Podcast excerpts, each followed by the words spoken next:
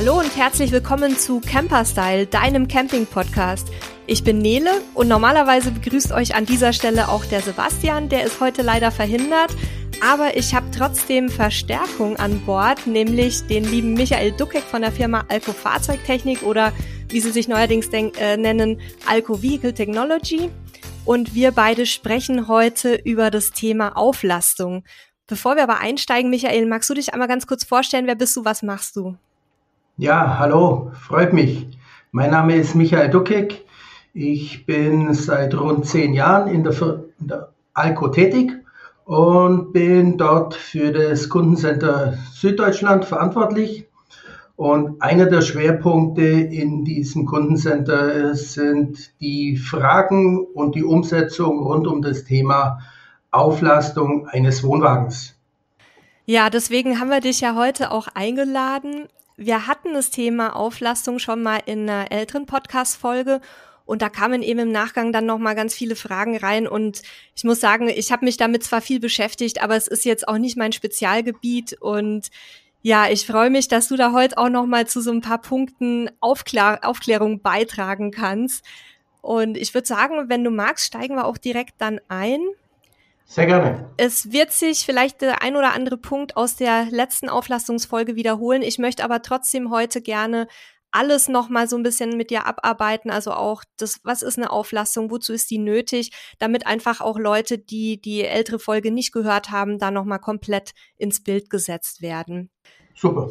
Ja, starten wir einfach mal tatsächlich ähm, mit der meistgestellten Frage, was ist eigentlich eine Auflastung und wozu ist die gut? Was habt ihr da so für Fälle bei euch in der Werkstatt? Na gut, also ähm, ein Wohnwagen hat, wenn man in den Fahrzeugschein mal reinschaut, ein zulässiges Gesamtgewicht. Das heißt, so viel darf der Wohnwagen mit sich tragen. Und wenn ich jetzt feststelle, ich bin vielleicht schon mal im Urlaub verwogen worden und das Gesamtgewicht war größer als das, was ähm, im Fahrzeugschein steht, dann macht man sich ja mal Gedanken, kann ich das ändern? Wenn ja, wie kann ich das ändern? Ein anderer Punkt, warum Kunden zu uns kommen, die sagen, ich habe mir ein neues Auto gegönnt, mit dem neuen Auto darf ich mehr Gewicht ziehen. Kann ich jetzt meinen Wohnwagen auflasten oder muss ich mir vielleicht einen neuen Wohnwagen kaufen?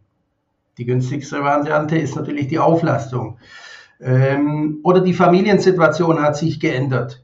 Also all das sind so Punkte, warum ein Kunde sich an unser Haus wendet und einfach mal nachfragt, was geht da eigentlich? Und wenn, wie geht das Ganze?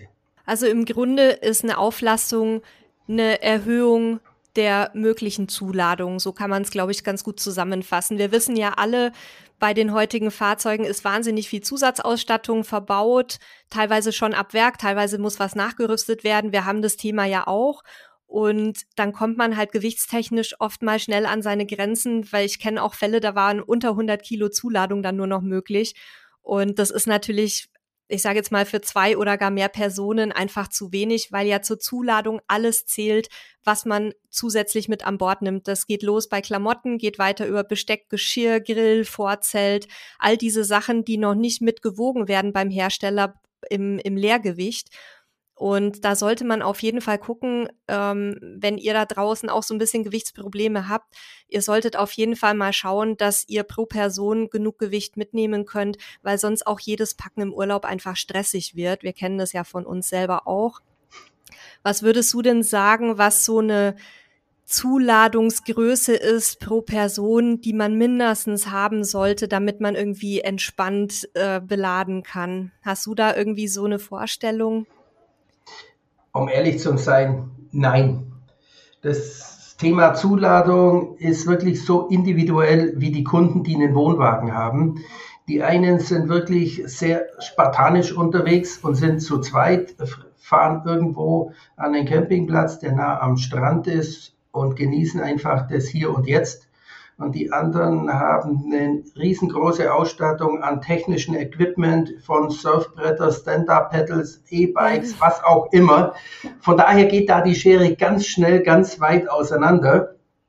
ähm, sodass ich hier mit einer Pauschalgewichtsangabe immer nur falsch liegen kann. Hm. Aber spätestens, wenn ich mir mit meinem Wohnwagen Gedanken mache, ob ich mir eine zusätzliche Rangiereinheit leisten möchte, ein wie auch immer geartetes ähm, Abstützsystem, alle diese Punkte, die dann wirklich zusätzlich schweres Gewicht mit beibringen, da empfehle ich, und da kann ich konkret werden, meinen Kunden, mach dir einmal die Mühe, belade deinen Wohnwagen reisefertig und fahr dann auf eine Waage. Mhm. Dann habe ich wirklich eine Grundlage zum sagen, ich kann mir die Rangierhilfe gewichtstechnisch leisten. Oder ich packe vielleicht äh, die Klamotten, die ich in meinem äh, Urlaub in Norwegen vor zehn Jahren dabei hatte, die packe ich jetzt einfach mal aus, weil ich nur noch in den Süden fahre. Kommt nicht so selten vor und man täuscht sich immer, was man an Gewicht mitschleppt, was man gar nicht benötigt. Ähm, oder ich mache mir dann Gedanken, lasse ich meinen Wohnwagen auf. Beim Thema Wohnwagen auflasten ist es ja tatsächlich so, soweit ich informiert bin, dass heutzutage ganz, ganz viele Wohnwagen mit einem Alco-Chassis unterwegs sind. Ich glaube, es dürfte die absolute Mehrheit sein. Oder habt ihr da irgendwelche Zahlen, Prozente im Kopf?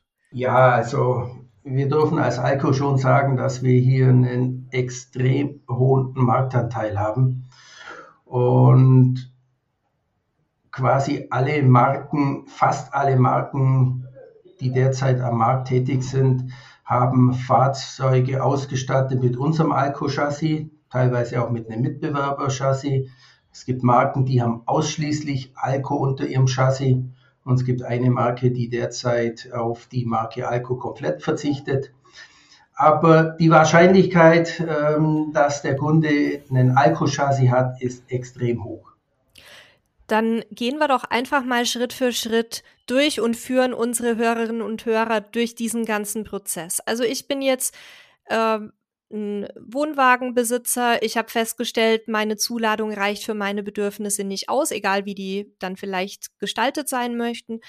Und ich möchte jetzt also mein Fahrzeug auflasten. Dann gucke ich als erstes mal mir das Chassis an und schaue, von welchem Hersteller das ist. Und dann ist die Wahrscheinlichkeit groß, dass es wahrscheinlich von euch ist. Aber ich denke, die grundsätzlichen Dinge, die wir heute besprechen, die werden auch sicherlich für ähm, Chassis von anderen ähm, Herstellern gültig sein. Und ansonsten müsst ihr halt einfach mal bei eurem Hersteller nachfragen, was da so Sache ist. Wichtig ist auf jeden Fall, eine Auflastung wird vom Chassishersteller gemacht. Da hat der Wohnwagenhändler oder der Wohnwagenhersteller ähm, zumindest, wenn es nachgerüstet wird, erstmal äh, keine äh, Aktien im Spiel, sondern da muss man dann zum Chassishersteller gehen, richtig? Das ist vollkommen richtig so. Okay. Und was viele Kunden, die sich an unser Haus wenden, nicht wissen, es gibt in dem, bei dem Thema Auflastung immer zwei Mitspieler. Das ist zum einen die Firma Alco, wenn es ein Chassis von uns ist, jawohl. Aber der fast noch wichtigere in dem Spiel ist der Wohnwagenhersteller. Auf Beamtendeutsch der Inverkehrbringer. Der entscheidet letztendlich, ob, salopp ausgedrückt, das Häuschen mehr Gewicht verträgt und stellt dann am Ende der Prüfkette eine sogenannte Unbedenklichkeitsbescheinigung und ein neues Typenschild aus. Und wenn der Aufbauhersteller signalisiert, das ist möglich, dann kann Alco tätig werden und ein neues, entweder ein neues Chassis, eine neue Achse oder die einzelnen Abstufungen in die Tat umzusetzen.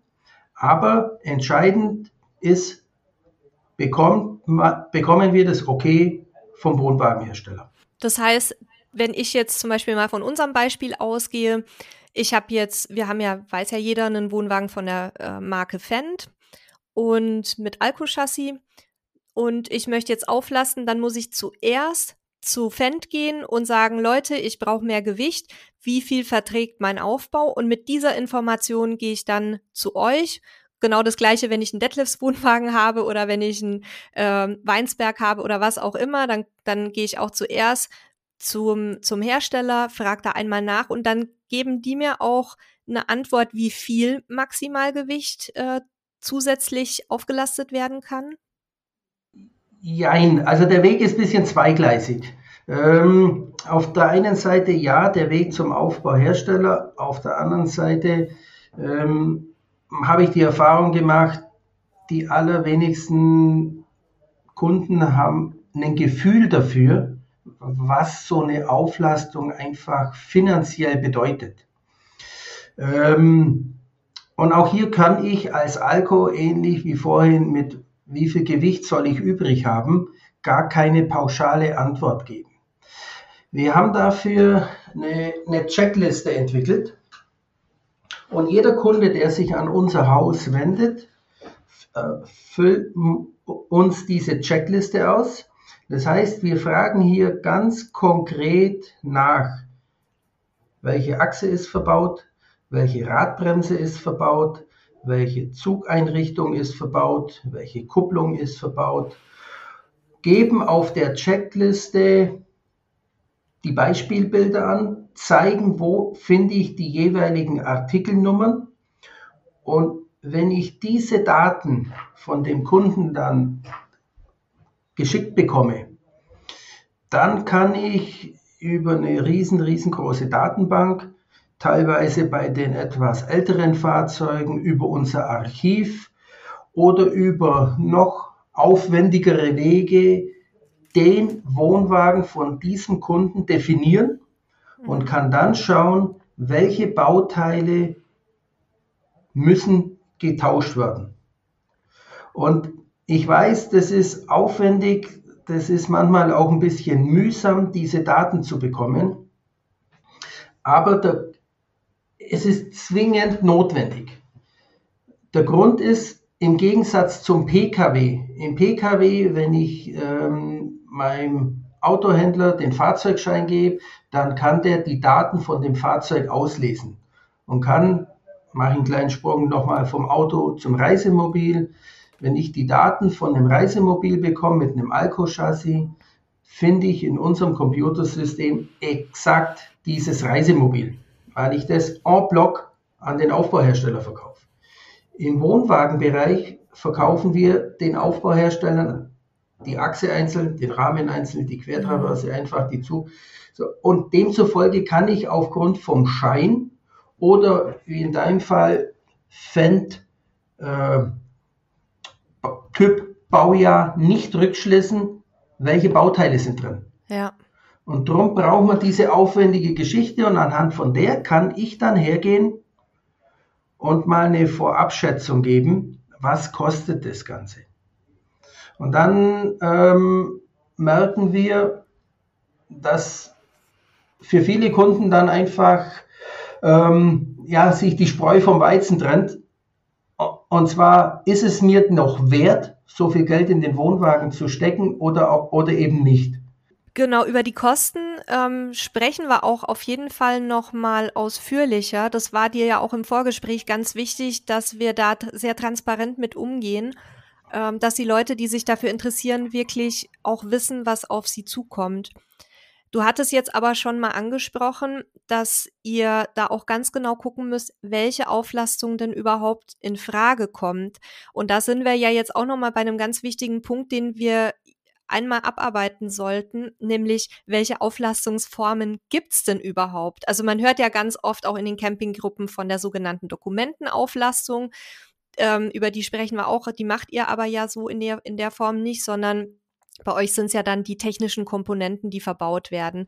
Und da ist es ja auch so, wie du mir gesagt hattest, dass es auch sehr, sehr individuell ist, was überhaupt technisch machbar, sinnvoll möglich ist und was vielleicht dann auch eine, eine höhere, ähm, ja, Gewichts, einen höheren Gewichtsgewinn einbringt. Wollen wir einfach mal die verschiedenen Auflastungsvarianten einzeln durchgehen und, und dann am Ende nochmal quasi als Gesamtpaket auch das Thema Kosten abarbeiten? Ja, sehr gerne, weil ich glaube, da können wir äh, unseren Kunden äh, ganz viel Hilfestellung leisten. Vielleicht mit der Dokumentenauflastung, die du ja, angesprochen gerne. hast. Wann spricht man von einer Dokumentenauflastung? Wenn ich als Beispiel in meinen Fahrzeugschein reinschaue und da stehen 1400 Kilo drin als zulässiges Gesamtgewicht. Und der Kunde füllt mir diese Checkliste aus, ich überprüfe das und stelle fest, die Auflaufeinrichtung kann 1500 Kilo, die Bremse kann 1500 Kilo, die Achse kann 1500 Kilo, die Rahmen können 1500 Kilo. Dann muss ich technisch an dem Wohnwagen nichts ändern. Dann sprechen wir von einer sogenannten Dokumentenauflastung. Das heißt, dann muss Alco gar nichts machen, sondern ich wende mich an den Aufbauhersteller und sage, ich möchte meinen Wohnwagen von 1400 auf 1500 Kilo auflasten.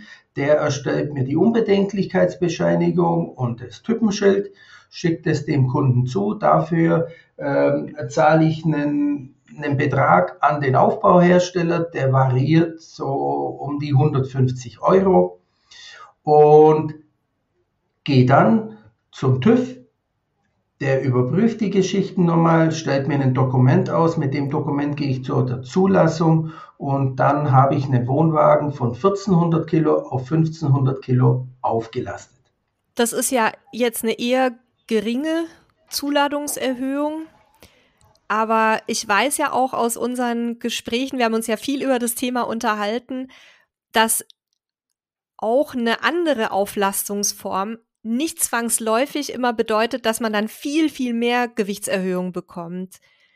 Ja, ähm, das ist vielleicht auch noch ein häufiger Irrglaube, ähm, der in der breiten Masse der Wohnwagenbesitzer, teilweise auch Händler existiert. Darum danke für die Frage. Ähm, ich kann mich nicht entscheiden, zwischen einer günstigeren und einer teuren Auflastung. Es gibt immer der existierende Wohnwagen von sich, was ich ändern muss, um mehr Gewicht zu bekommen. Aber vielleicht mach, stellen wir das nochmal kurz nach hinten zurück. Ähm, wenn wir jetzt nach der Dokumentenauflastung die next einfachere, was die technische Seite angeht, ist, dass ich an meinem Wohnwagen keine Bauteile ändern muss, außer an der Achse. So, äh, ich kann die Achse, die Gewichte von der Achse definieren sich zum einen über die Materialstärke vom Achsrohr und von der Achsschwinge, aber auch über die Achsgummis. Die Achsgummis sind die Federung der Achse und je nachdem, was ich für eine Schorhärte, das ist die Definition, der, wie weich oder wie hart der Gummi ist, kann ich die austauschen und auch darüber zum Teil eine Auflastung generieren. Das ist so, so gesehen Stufe, äh, die, die nächste Variante an möglicher Auflastung. Das heißt, es sind dann einfach quasi stärkere oder, oder leistungsfähigere Gummis sozusagen. Das, oder Kunststoffe. Ja, mhm. ja ne, das sind Gummis. Mhm. Und äh, der Härtegrad der Gummis wird dann einfach ähm, so, dass er mehr belastbar ist. Okay, und damit könnte ich dann noch mal ein bisschen mehr, ähm, ein bisschen mehr Gewichtserhöhung erzeugen, oder? Ähm, das ist eine andere Art der Auflastung. Also wir müssen uns äh, bei dem Thema Auflastung von so einem Stufenmodell mhm. verabschieden. Also das Stufenmodell, ähm, damit kommen wir nicht zur Lösung. Wir müssen wirklich jeden Wohnwagen separat betrachten. Und es kann sein, um 100 Kilo aufzulasten, reicht mir diese Dokumentenauflastung. Um 100 Kilo zum Erzielen brauche ich vielleicht neue Achsgummis. Im nächsten Wohnwagen brauche ich für 100 Kilo neue, ne, vielleicht sogar eine komplett neue Achse, weil die Materialwandung des Rohrs und der Schwinge größer definiert sein muss. Oder ich brauche vielleicht sogar ein anderes, komplett anderes Chassis. Mhm.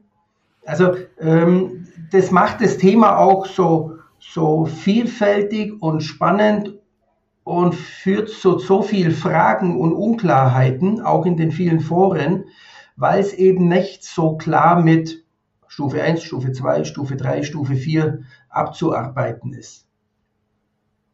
Ja, das haben wir auch schon festgestellt. Also es ist tatsächlich so, dass uns ja dann auch viele Leute fragen, ja, welche Auflastung würdet ihr denn empfehlen? Dann muss ich immer sagen, ich kann euch gar nichts empfehlen, weil ich ja gar nicht, also A, die technischen Kenntnisse natürlich nicht habe, aber B, ich weiß ja gar nicht, was ihr für eine Ausgangsbasis habt, was ihr habt ihr für einen Wohnwagen, ähm, wie sind da die technischen Voraussetzungen und so weiter.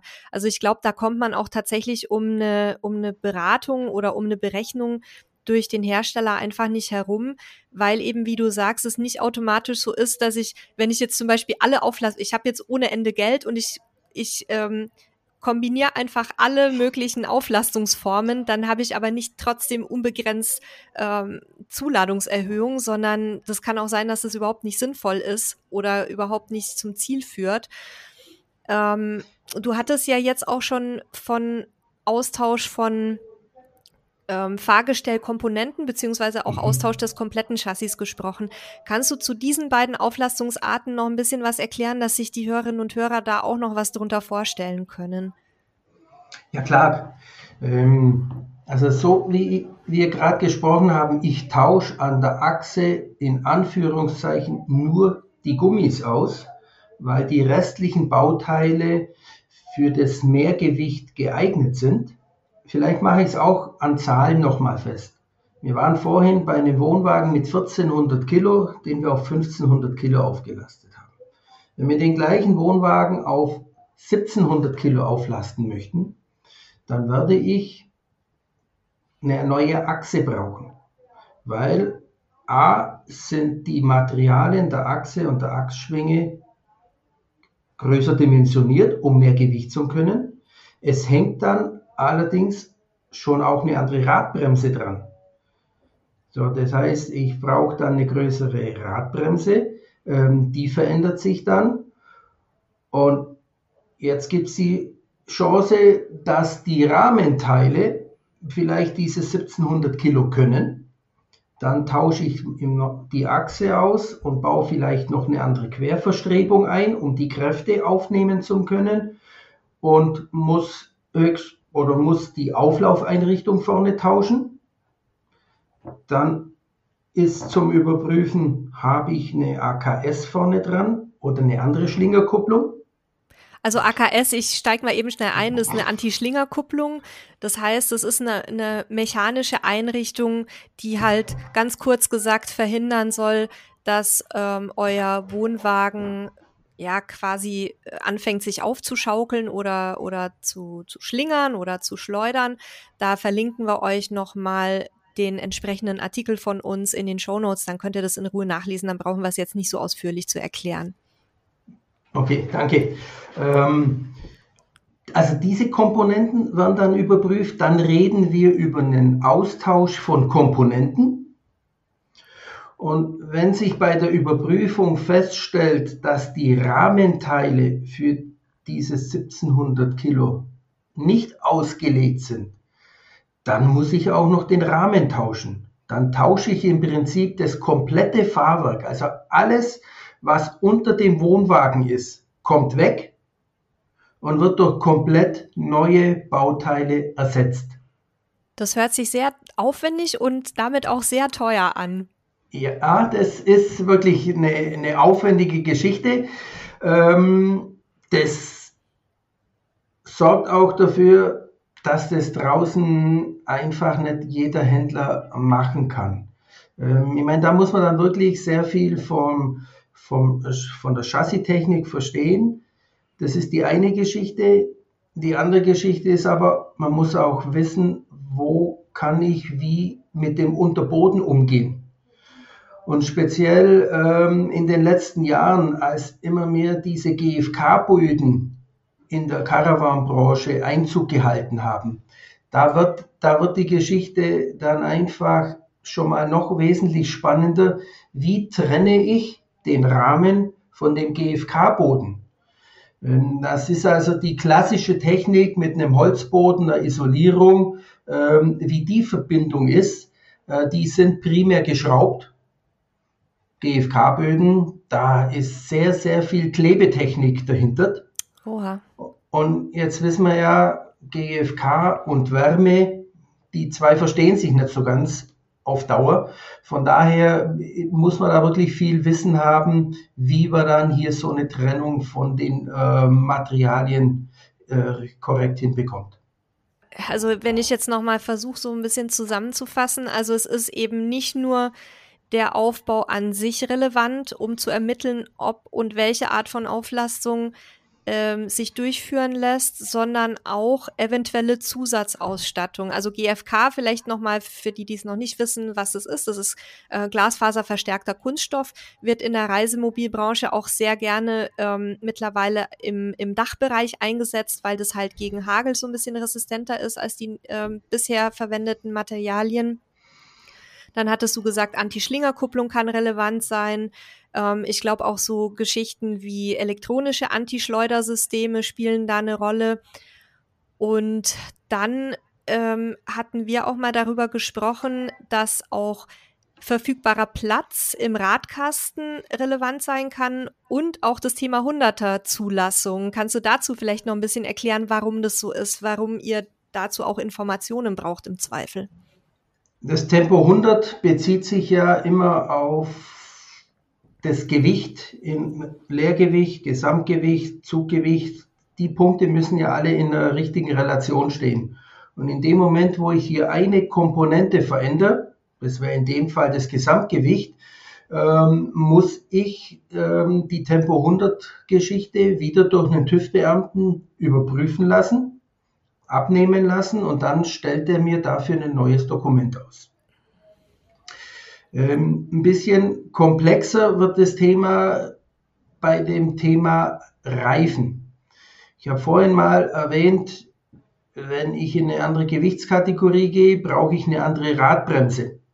Wenn ich eine andere Radbremse brauche, ähm, ist mit dem höheren Gewicht auch ein Reifen notwendig, der diese höhere Tonnage äh, tragen kann. So, das heißt, ich muss mir anschauen, ist die Felge für dieses Mehrgewicht ausgelegt? Ist der Reifen für dieses Mehrgewicht ausgelegt? Diese zwei Punkte kann die Firma Alco nicht beantworten. Warum? Reifen und Felgen ist grundsätzlich in der Verantwortung von dem, das sperrige Wort von vorhin, in Verkehrbringer, also vom Wohnwagenhersteller der bestückt den Wohnwagen mit einer bestimmten ähm, Reifen-Felgen-Kombination. Also muss er sagen, kann die das? Wenn sie es kann, okay. Wenn getauscht werden muss, muss der Wohnwagenhersteller noch prüfen, ist im Radkasten ausreichend Platz für den größer dimensionierten Reifen. Auch diese Frage kann Alco nicht beantworten, weil wir darüber generell keine Informationen vom Wohnwagenhersteller haben. Das heißt gleichzeitig, dass für die Kunden, die sich jetzt für eine Auflastung interessieren, dass die auch im Hinterkopf behalten müssen, dass neben den reinen Kosten für die Auflastung auch unter Umständen nochmal zusätzliche Kosten quasi im, im Rattenschwanz mit drin hängen, die dann auch noch gedeckt werden müssen. Also sprich, gegebenenfalls neue Reifen, gegebenenfalls neue Felgen, gegebenenfalls nochmal auch ähm, TÜV-Gebühren für die neue 100er-Zulassung. Ähm, einfach nur, dass wir es dass wir's einmal auch klar gesagt haben, dass dann niemand irgendwie eine blöde Überraschung erlebt, der sich jetzt für so eine ähm, ja sehr sehr praktische und sehr wertvolle Geschichte entscheidet. Ähm, man muss einfach wissen, dass da unter Umständen halt auch noch Folgekosten mit zusammenhängen können. Aber ich glaube, da weist ihr auch darauf hin, ne? wenn ihr eure Angebote erstellt. Zumindest habe ich das mal so gesehen bei uns. Ja, also ähm, wenn an jedem Angebot, was wir den Kunden erstellen, ähm, da geben wir teilweise sogar zwei Varianten an. Weil manchmal ist die Variante 100 Kilo mehr, ein komplett anderer Betrag, als wenn ich den Wohnwagen auf 200 Kilo auflaste. Mhm. Äh, weil ich dann vielleicht nicht nur Komponenten tauschen muss, sondern das komplette Chassis tauschen muss. Also bieten wir hier dem Kunden immer, ähm, wenn ich in so einem Grenzbereich bin, ähm, zwei Varianten an. Und am Ende des Angebotes weisen wir genau auf all diese Punkte hin. Also mhm. hat er einen GFK-Boden, kann die Arbeitszeit länger dauern, weil der Trennvorgang länger dauert. Ähm, ist ein ATS, ATC verbaut, das auf bestimmte Gewichtskategorien eingestimmt ist, ähm, muss ich vielleicht das tauschen. Wir hatten vorhin über diese Anti-Schlinger-Kupplung gesprochen. Wir äh, ähm, kratzen hier das Thema Reifen an. Wir sprechen über Tempo 100. Wir sprechen über Rangiersysteme. Ähm, auch hier muss ich einfach wissen, wenn ich einen Rahmen tausche, entstehen mir Mehrkosten, weil ich muss das, das Rangiersystem ja von äh, dem alten Rahmen wegbauen und an den neuen Rahmen hinbauen. Also hier fließen sämtliche Erfahrungen, die wir hier seit vielen, vielen, vielen Jahren haben, in die Angebote mit ein, in Form von Fragestellungen an den Kunden, damit er die von dir angesprochenen Überraschungen eben nicht erlebt. Du hattest jetzt gerade das Rangiersystem angesprochen, im Volksmund ja auch Mover genannt. Da kann es ja auch tatsächlich sein, dass ich ein komplett neues Rangiersystem brauche, weil vielleicht das alte schon so an der Grenze war. Und wenn ich jetzt den Wohnwagen auflaste, ähm, dann brauche ich vielleicht eins, was dann auch noch die zusätzlichen 200 Kilo stemmen kann oder 300. Ja, wobei theoretisch möglich, aber das ist, kommt relativ selten vor. Also auch bei den Mitbewerber-Rangiersystemen ähm, ist es extrem selten der Fall, äh, dass ich hier noch ein neues Rangiersystem investieren muss. Anders schaut es aus, wer entweder ab Werk oder in der Nachrüstung einen ATC hat, also dieses ähm, System, was dies, das Aufschlingen des Wohnwagens kompensiert. Das elektronische. Das ist, genau, genau, das ist gewichtstechnisch sehr eng gestaffelt, damit es optimal arbeiten kann. Ähm, da kommt es dann schon öfters vor, aber beim Rangiersystem ist es meistens der Mehraufwand durch, sagen wir mal, spannende Erstinstallation geschuldet. Mhm. Ähm, was mehr Kosten verursacht. Was aber natürlich die Kunden ähm, oder die Interessenten auf jeden Fall mal prüfen sollten, ähm, ist, ob überhaupt das Zugfahrzeug dann für das gewünschte zukünftige Gesamtgewicht des Wohnwagens ausgelegt ist. Äh, da spreche ich über äh, in erster Linie über die Anhängelast. Ähm, 100er äh, Zulassung haben wir gerade schon besprochen, aber auch Thema Führerschein ist ganz wichtig, weil wenn ich jetzt einen B-Führerschein habe, dann darf ich ja bis maximal 3,5 Tonnen Gesamtgewicht bewegen. Wenn jetzt aber mein Zugfahrzeug schon relativ schwer ist und ich habe dann noch einen 2 Tonnen Wohnwagen hinten dran, dann lande ich unter Umständen halt bei B96 oder BE die Leute, die so wie ich noch den alten Führerschein haben, die sind da fein raus, die müssen sich darüber keine Gedanken machen. Aber das ganze äh, Jungvolk unter 40 sozusagen oder unter 41, ich weiß gar nicht genau, wann die eingeführt wurden, da solltet ihr auf jeden Fall auch mal gucken, ob euer Führerschein, wenn ihr dann die neue Gesamtmasse des Wohnwagens und die Gesamtmasse des Zugfahrzeugs einmal zusammenrechnet, ob ihr dann noch innerhalb der Gewichtsgrenze seid. Das nur noch mal als zusätzlicher Hinweis, dann ähm, dass euch da die Euphorie nicht äh, mit euch durchgeht, sondern dass ihr auch da gut vorbereitet seid einfach.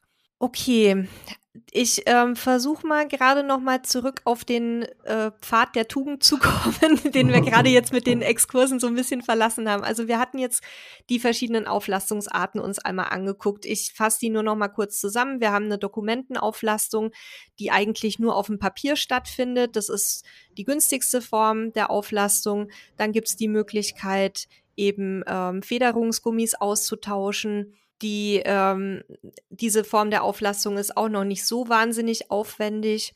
Und dann haben wir eben quasi im, das dann wäre dann die nächste Eskalationsstufe, wenn die anderen beiden nicht möglich sind.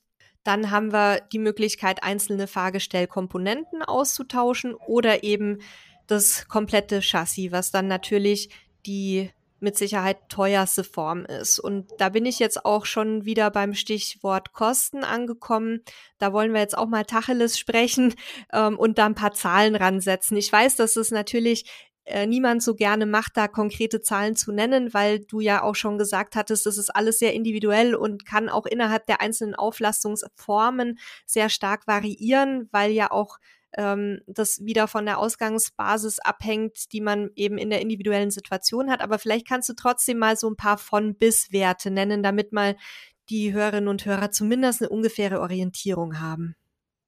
Ja, gerne. Also das Thema Dokumentenauflastung, ich glaube, ich habe es vorhin kurz erwähnt, im Schnitt so um die 150 Euro, ähm, je nach Wohnwagenhersteller. Wenn wir bei dem Thema äh, Federungsgummis sind, da kann, können wir in der Regel, wenn es möglich ist, zwischen 100 und 200 Kilo erzielen. Und da liegt der Preis bei rund 500 Euro. Wenn es darum geht, Komponenten zu tauschen, auch hier sind zwischen 100 und 200 Kilo möglich. Da geht die Auflastung dann bei rund 1800 Euro los. Da kann ich wirklich nur einen Abwert nennen, ähm, weil, wie du es gerade schon ein bisschen ausführlich gesagt hast, es sind zu viele Punkte, die da mit einspielen. Und genauso schaut es aus, wenn wir über ein komplettes Austausch vom Fahrwerk reden da ist eine Gewichtsrange von 100 bis 300 Kilo möglich. Und da kann ich sagen, so eine Auflastung schlägt mit, die geht bei 4.800 Euro los. Das ist natürlich je nach Wohnwagentyp ähm, dann schon auch ein stattlicher Wert, aber dafür ähm, ja, hat man dann halt auch die Möglichkeit, bei Fahrzeugen was zu machen, bei denen ansonsten Hopfen und Malz verloren wäre unter Umständen. Ja, das, also um ganz ehrlich zu sein, manchmal wundere ich mich auch, dass Kunden diesen Wunsch in die Tat umsetzen. Aber in den Gesprächen merkst du immer wieder, dass da sehr viel Emotionen dann mit so einem Wohnwagen in Verbindung stehen. Die Bandbreite ist riesengroß. Oder der Kunde sagt, mir gefällt aktuell kein anderer Wohnwagen. Ähm, die, meinen Grundriss gibt es nicht mehr, kommt ganz häufig die Aussage. Oder, und wenn wir gerade ganz aktuell schauen, ich weiß gar nicht, wann ich den neuen Wohnwagen kriege, aufgrund von der ewig langen Lieferzeit. Außerdem sind natürlich die Preise, wenn ich jetzt in Relation stelle, ich kaufe mir einen neuen Wohnwagen und ich investiere rund 5000 Euro, ist natürlich auch eine große Schere dazwischen, so dass das dann schon nachvollziehbare Gründe sind, warum sich Kunden für eine auf den ersten Blick sehr teure Auflastung entscheiden, aber unterm Strich dann einfach für sie individuell besser fahren, sei es finanziell oder weil sie einfach ihr, ihr, mit ihrem Lieblingswohnwagen, dass sie den einfach weiter nutzen können. Andere haben jede Menge technische Spielereien rein investiert und haben da über Jahre den so verfeinert und optimiert, äh, dass die sagen, mm -mm, ich gebe das Geld aus und habe mein Baby so, wie ich es mir jetzt über viele Jahre erarbeitet habe. Das kann ich total bestätigen. Das wäre bei uns nicht anders. Wir, du weißt ja, wir haben ja einen, einen, eigenen Wohnwagen. Wir sind ja aktuell mit Sponsorenfahrzeugen unterwegs, haben aber noch einen eigenen, ähm, der ist untergestellt seither. Und da haben wir ja auch schon über eine Auflastung gesprochen, weil wir gemerkt haben, die, das Gewicht reicht uns einfach nicht. Und da stand ja eben auch im Raum, das komplette Chassis auszutauschen, weil eben mit den herkömmlichen Methoden das ein bisschen schwierig wäre, beziehungsweise wir da auch nicht die Erhöhung erreichen, bei der wir sagen würden, das lohnt sich für uns, weil 100 Kilo wäre da für uns definitiv nicht genug. Und ähm, du, ich weiß nicht, ob du dich noch erinnern kannst, das ist schon etliche Jahre her, aber da haben wir auch schon mal diskutiert. weil wir halt einfach an dem Fahrzeug hängen. Wir haben das von meinen Eltern zur Hochzeit geschenkt bekommen. Es hat seinen guten Grund, warum der noch nicht verkauft ist. Und er ist einfach wunderschön und den gibt's eben so in der Form auch nicht mehr mit den Farben und mit der Inneneinrichtung. Da würde ich auch quasi das letzte Hemd mehr oder weniger opfern, um den irgendwie behalten zu können. Deswegen ist es mir nicht ganz fremd, dass Leute da dann doch relativ viel Geld auch noch mal reinstecken in etwas ältere Fahrzeuge. Und was hat der? Der hat neu irgendwie damals, wo der Hype im Campingbereich noch nicht so riesig war, hat der 12,8 gekostet. Wenn du da mal überlegst, dann steckst du 5.800 Euro vielleicht rein oder 6.000 oder 4.800 das ist dann ein Drittel bis die Hälfte des Neuwerts in ein Fahrzeug, was jetzt dann auch zehn Jahre alt wird nächstes Jahr. Das scheint manchen Menschen vielleicht ein bisschen verrückt, aber ich kann es absolut verstehen und nachvollziehen. Ja, und wir merken dann einfach, mit was für einem Grinsen die Kunden dann den Hof wieder verlassen. Und das ist einfach schön zum Sehen, wenn man ähm, Kunden ermöglicht, ihr Hobby so weiter äh, zu nutzen, wie sie es gewohnt waren. Und ja, rationell nicht immer nachvollziehbar, aber emotional absolut. Ja, jeder, jeder Camper weiß, wovon wir sprechen, glaube ich. Ja. Ich habe dir noch mal ein paar Fragen mitgebracht, die auch so aus unserer Community kommen und die, glaube ich, auch bei euch immer wieder gestellt werden. Also es gibt ja Menschen, so wie ich auch. Ich hätte ja auch immer gerne ein Wunschkonzert. Und da wird ja häufig gefragt, so gibt es denn irgendwie eine Möglichkeit, eine Auflastungsform, mit der ich quasi unbegrenzt meine Zuladung erhöhen kann. Also unbegrenzt heißt jetzt nicht 3000 Kilo, ne, sondern natürlich schon in einem normalen Rahmen. Aber wenn jetzt jemand zum Beispiel sagt, ich ähm, möchte gern 600, 700 Kilo mehr, könnt ihr diesen Wunsch erfüllen? Gemeine Frage. ich weiß. Also, ähm, wie, ganz am Anfang habe ich gesagt, weil mir es wichtig ist, es gibt immer zwei Mitspieler in diesem Thema Auflastung. Ja, das eine ist die Firma Alco, was wir technisch können.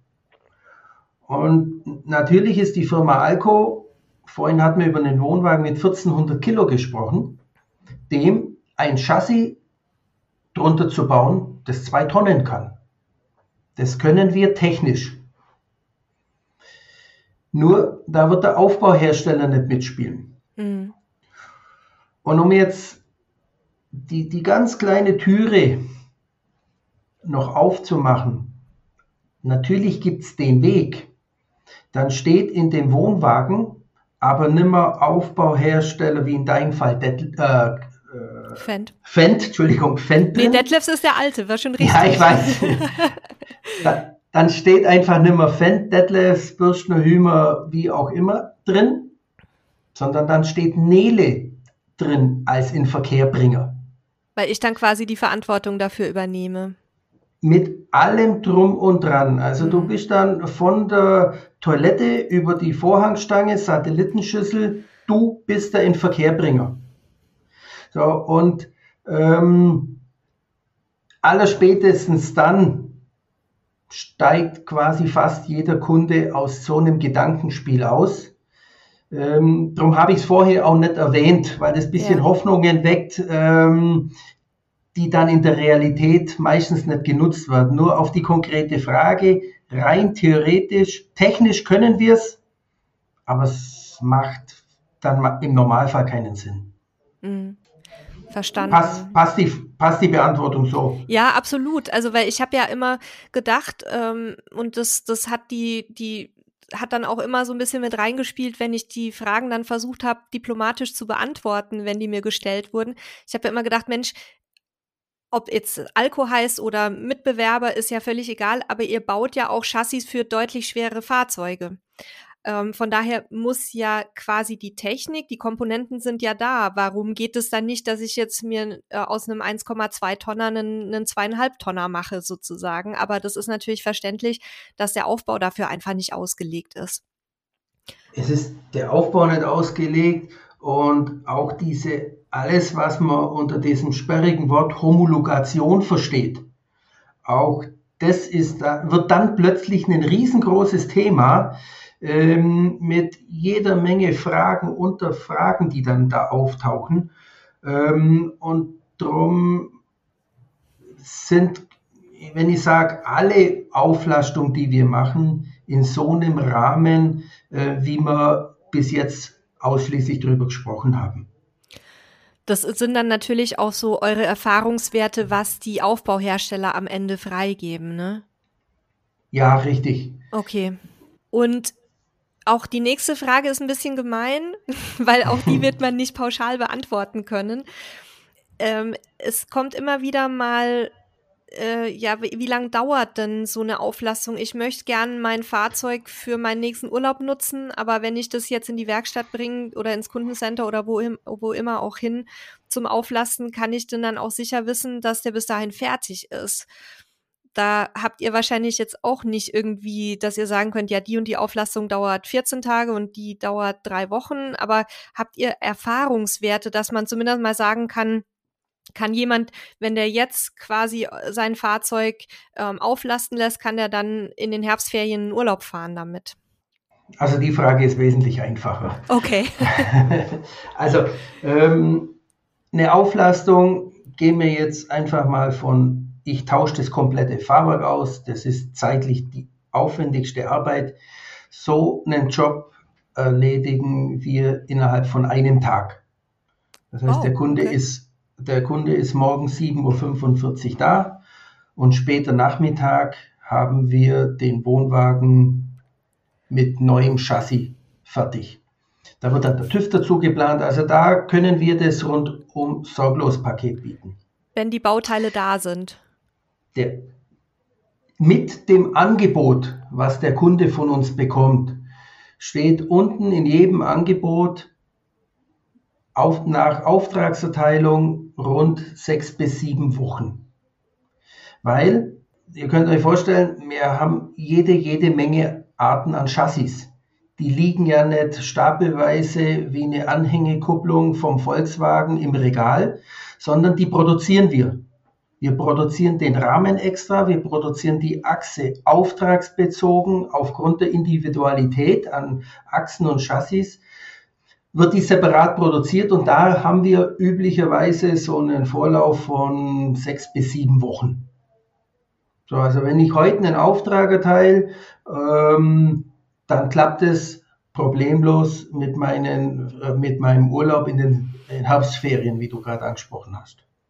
Dann wäre es aber natürlich geschickt, wenn man das jetzt nicht mehr vor dem Sommerurlaub machen würde, sondern dann tatsächlich äh, jetzt schon planen für Herbst oder Winter. Also wir, für alle, die halt uns quasi zeitnah hören, ähm, die Folge wird ja ausgestrahlt Mitte Juli. Und dann sollte man sich nicht darauf verlassen, dass es innerhalb von einer Woche erledigt ist, sozusagen, sondern lieber dann vielleicht die Winterpause für sowas nutzen, dass man dann auch selber sich nicht so einem Druck aussetzt. Ja, das ähm, ist auf alle Fälle sinnvoll. Und auch hier nochmal der, der Tipp von ganz am Anfang, den Wohnwagen, wenn ich aus dem Urlaub zurückkomme, dann ist er eh reisefertig. Oder Endreise fertig, sind mhm. vielleicht nur ein paar Mit Mitbringsel drin, den dann in dem Zustand zu verwiegen. Mhm. Und dann habe ich wirklich die Möglichkeit zu sagen, gut, wir sind ein bisschen drüber oder wir sind viel drüber oder wir sind im Zielkorridor, aber wir wollen eine Rangierhilfe, wir wollen eine hydraulische Stützenanlage. Äh, lass uns das Thema jetzt sinnvoll angehen.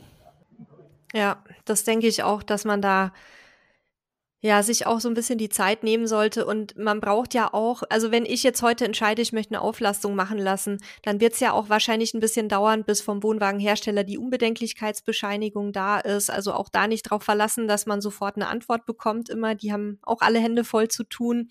Also lieber entspannt planen und sich dann halt für den nächsten Urlaub einfach nochmal mit einer etwas geringeren Beladung behelfen. Ich glaube, das ist ein ganz guter Hinweis. Ja, über die Kosten haben wir schon gesprochen. Das ist natürlich auch eine ganz häufige Frage, aber das habe ich jetzt im Hinterkopf. Das kann ich dann künftig fast kompetent beantworten. Und was wir auch immer wieder gefragt werden, da hat es, das hattest du vorhin schon angerissen, wenn es um alte Fahrzeuge geht, also um alte Wohnwagen. Ähm, da kommt bei uns ganz oft was rein, wo jemand vielleicht aus den 80er, 90ern noch ein altes Schätzchen hat und da ist es ja teilweise sehr schwierig, dass die Nutzer selber an Informationen kommen. Die teilweise gibt's die Hersteller nicht mehr oder die wurden irgendwie aufgekauft von, von anderen Firmen. Wie ist da so eure Erfahrung? Also könnt ihr sowas, macht ihr sowas, helft ihr dabei? Naja, da kommen wir wieder an den gleichen Punkt zurück. Egal wie alt das Schätzchen ist und wer dieses Schätzchen irgendwann mal produziert hat, wir brauchen, nicht wir, sondern der Kunde braucht jemanden, der ihm eine Unbedenklichkeitsbescheinigung ausstellt. Und der können wir gar nicht mhm. sein. In der Position sind wir als Alko nicht. Mhm. So, das heißt, entweder die Nachfolgefirma ist in der Lage, die auszustellen, oder er sagt, ich lasse mich eintragen, oder es funktioniert nicht. Mhm. Also äh, ist vielleicht nicht das, ähm, was ihr von mir hören wollt, aber es ist leider so. Da gibt es keinen Weg dran vorbei. Und ja, ist ja, ist ja nur, ist ja gut, dass du das so ehrlich beantwortest, weil viele Leute haben ja genau das Problem, ne, dass, dass sie einfach auch nicht mehr an, haben wir übrigens bei Versicherungen auch, dass die Leute mit alten Fahrzeugen, die die dann vielleicht auch gebraucht gekauft haben, gar nicht mehr an die Neupreise und an diese ganzen Sachen rankommen. Also das ist ein Thema, was, was viele Menschen betrifft, die sich ältere Fahrzeuge zugelegt haben oder wo vielleicht von Oma und Opa noch irgendwas da ist. Und da ist es einfach dann auch wichtig zu wissen, was geht und wo sind vielleicht dann auch Grenzen gesetzt. Ja, also ähm, wo wir solchen Kunden dann schon helfen können, wir haben Ersatzteile sehr weit rückreichend. Und da ist dann der Weg häufig der, wenn das Thema Aufleistung sich aus diesen Gründen nicht realisieren lässt, dass der Kunde dann sagt, okay, dann investiere ich in neue Achsgummis, mache die Achse, was die Federung angeht, wieder modern, aktuell und tausche vielleicht die ein oder andere äh, Fahrwerkskomponente, was jetzt Bremse oder Auflaufeinrichtung angeht, kann den Wohnwagen dann zwar nimmer mit mehr Gewicht nutzen, aber ich kann den einfach noch nutzen und habe die äh, neue Bauteile verbaut. Also so können wir dann Kunden da häufig helfen. Da sprichst du auch nochmal einen ganz wichtigen Punkt an. Das hat jetzt nicht direkt mit dem Thema Auflassung zu tun, aber doch irgendwie. Wenn natürlich zum Beispiel diese Achsgummis ausgeleiert oder, oder nicht mehr leistungsfähig sind, auch durch Verschleiß oder durch Alterungsprozesse, dann kann das auch soweit ich informiert bin, ja zu Schäden führen langfristig, wenn, auch wenn man nicht unbedingt überladen unterwegs ist. Aber das wäre vielleicht gar nicht so schlecht, dass man sich da mal Gedanken drum macht, dass man zumindest nicht mit dem Gewicht, was man beladen darf, dann auch noch den Aufbau und, und äh, womöglich auch noch das Fahrwerk schädigt. Ja, also die Federung besteht aus drei Gummirundschnüren pro Seite. So, und ne, ein Gummi unterliegt der Alterung. Wir wissen, Wohnwagenreifen für Tempo 100 dürfen maximal sechs Jahre alt sein. Und ich muss die dann tauschen, nicht weil das Profil runtergefahren ist, sondern weil sie alt sind weil die Gummimischung das nicht mehr kann. Und den gleichen Alterungsprozess erleidet natürlich der Achsgummi in unseren Achsen. Im Übrigen auch bei den Mitbewerbern, weil die haben auch äh, Gummis. Das ist, das ist ähm, bei allen das Gleiche. Ja. Genau. Und die Konsequenz ist dann einfach, dass sich, wenn der Gummi nachlässt, die Federung nachlässt, als nächste Folge stimmt dann Spur und Sturz nicht mehr, was ich dann als Nutzer erkenne, indem sich meine Reifen auf der Außenflanke ablaufen. Also quasi wird die Achse wie so ein bisschen schief, oder? Ja, diese Achsschwinge, das ist das Teil, wo der Reifen dran hängt, steckt in dem Achsrohr und das steht dann einfach nicht mehr im, im vorgegebenen Winkel drin, um es mhm. mal ganz einfach auszudrücken. So, und das sorgt dafür, dass der Reifen abläuft und in der Endkonsequenz kommt es dann zu den Schäden, die du gerade erwähnt hast. ich meine, unserem Chassis passiert zum Glück nicht so viel, aber wer schon mal einen Reifenplatzer hatte oder gesehen hat, was so eine Karkasse an Schäden anrichtet, das möchte man nicht haben. Mhm. So, und ein Austausch von Achsgummis, wir haben vorher gesagt, rund 500 Euro. Das ist jetzt in Relation zu einem Wohnwagen nicht das ganz große Geld. Aber ich habe wieder eine gut funktionierende Federung, die mein Mobiliar, meinen äh, ähm, Utensilien, die ich alle im Wohnwagen hinter mir her schleppe, natürlich gut tut, wenn das keine harten Schläge bekommt, weil wenn man den Gummi uns anschaut, der alt ist, der wird einfach spröde und hart. Und sowas kann nicht mehr federn. Ich sehe schon, wir müssen vielleicht auch noch mal eine Folge zum Thema Wartung machen, was man, was man mal ähm, zwischendurch auch mal vielleicht machen sollte, wenn man schon ein paar Jahre mit seinem Fahrzeug unterwegs ist. Jetzt sind wir ein bisschen vom Thema abgekommen, aber ich denke, das ist auch spannend für die Hörerinnen und Hörer, ähm, die sich ja grundsätzlich jetzt schon mal mit dem ganzen Thema beschäftigen, auch so, so kleine Seiteninfos zu bekommen. Ja, jetzt sind wir ein Stück weit vom eigentlichen Thema Auflassung abgekommen. Ich glaube aber, dass trotzdem das für unsere Hörerinnen und Hörer ganz spannend ist, auch so ein paar Seiteninformationen zu bekommen, auch was die ganze Technik in so einer Achse angeht. Da haben ja die wenigsten wir ja auch nur über euch überhaupt Einblicke. Ich möchte aber jetzt gerne am Ende noch mal eine kurze Zusammenfassung machen, damit die Menschen, die jetzt vielleicht im Laufe der Folge gesagt haben, ja, okay, Auflastung könnte was für mich sein, informiere ich mich mal und mache da mal eine Anfrage. Ähm, vielleicht noch mal kurz, was benötigt ihr alles an Informationen und damit verbunden gleich meine Frage an dich, Michael. Darf ich dazu eure Checkliste dann auch einfach verlinken, damit die Leute sich das mal angucken können bei euch? Ihr habt da ja das sehr schön ausgearbeitet. Ja, also meine Bitte, nicht du darfst, du musst bitte. Okay, alles klar. ähm, ähm, wir wissen wirklich ganz, ganz viel über Achsen, über Chassis, ähm, an Optionen, die wir machen können.